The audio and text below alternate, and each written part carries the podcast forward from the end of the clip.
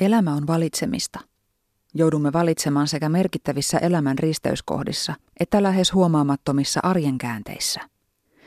Päivämme ovat täynnä pieniä ja isoja päätöksiä siitä, mitä teemme ja miten teemme. Joskus päätökset ja valinnat tapahtuvat fiilispohjalta.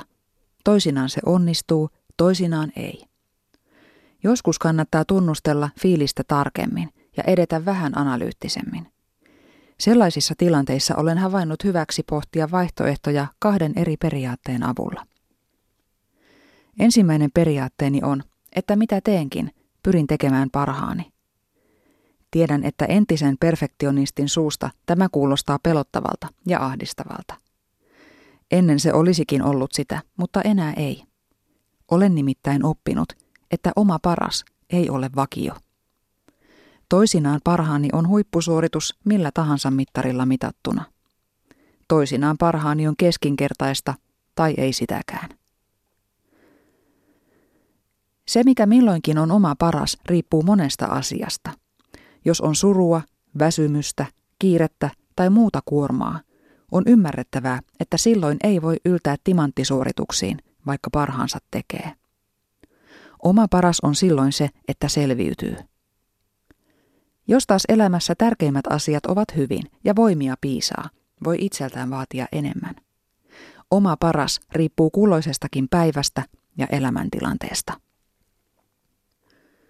Toinen periaatteeni on, että pyrin toimimaan itseäni kohtaan oikein. Jonkun mielestä tällainen periaate voi kuulostaa itsekkäältä, mutta kuka loppujen lopuksi pitää meidän puoliamme, jos emme itse sitä tee?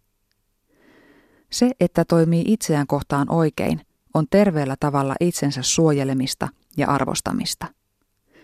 Itseään arvostava ihminen ei yleensä tallo toisiakaan, joten oikeudenmukaisuus koituu myös muiden hyväksi.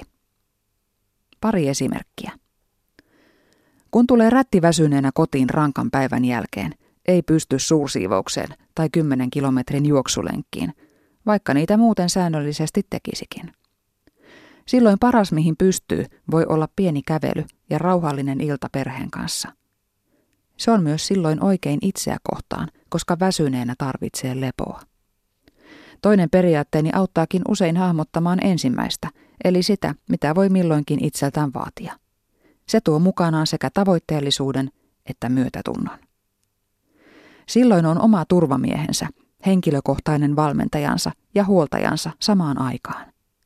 Silloin haluaa antaa itselleen hyvää ravintoa, kylliksi nautintoja ja riittävästi lepoa, muutamia perusasioita mainitakseni. Lisäksi oppii välttämään olosuhteita, jotka ovat pahaksi. Silloin ei jää työhön, jossa tuntee näivettyvänsä henkisesti tai nääntyvänsä taakan alle. Silloin ei jää suhteeseen, jossa ei saa arvostusta tai vastarakkautta. Ja silloin osaa puolustautua, jos tulee kohdelluksi väärin. Mutta näissäkin tilanteissa kannattaa tarkistaa ensimmäinen periaate, eli se, onko itse varmasti tehnyt parhaansa. Mitä pidemmälle mennään parhaansa tekemisessä ja itseään kohtaan oikein toimimisessa, sitä enemmän se vaatii myös rehellisyyttä. Itseään on helppo huijata. En todellakaan ole niin hyvä ihminen, että aina onnistuisin noudattamaan periaatteitani. Joskus menee railakkaasti päin mäntyä – Joskus jopa saan itseni kiinni toimimasta omia periaatteitani vastaan mielitekojeni pyörteissä. Uskon kuitenkin, että suurissa linjoissa auttaa se, että on edes jotain periaatteita ja suuntaviivoja. Silloin pystyy ainakin joskus hahmottamaan, kuka on ja miksi toimii milläkin tavalla. Se on jo aika paljon tässä sekavassa maailmassa.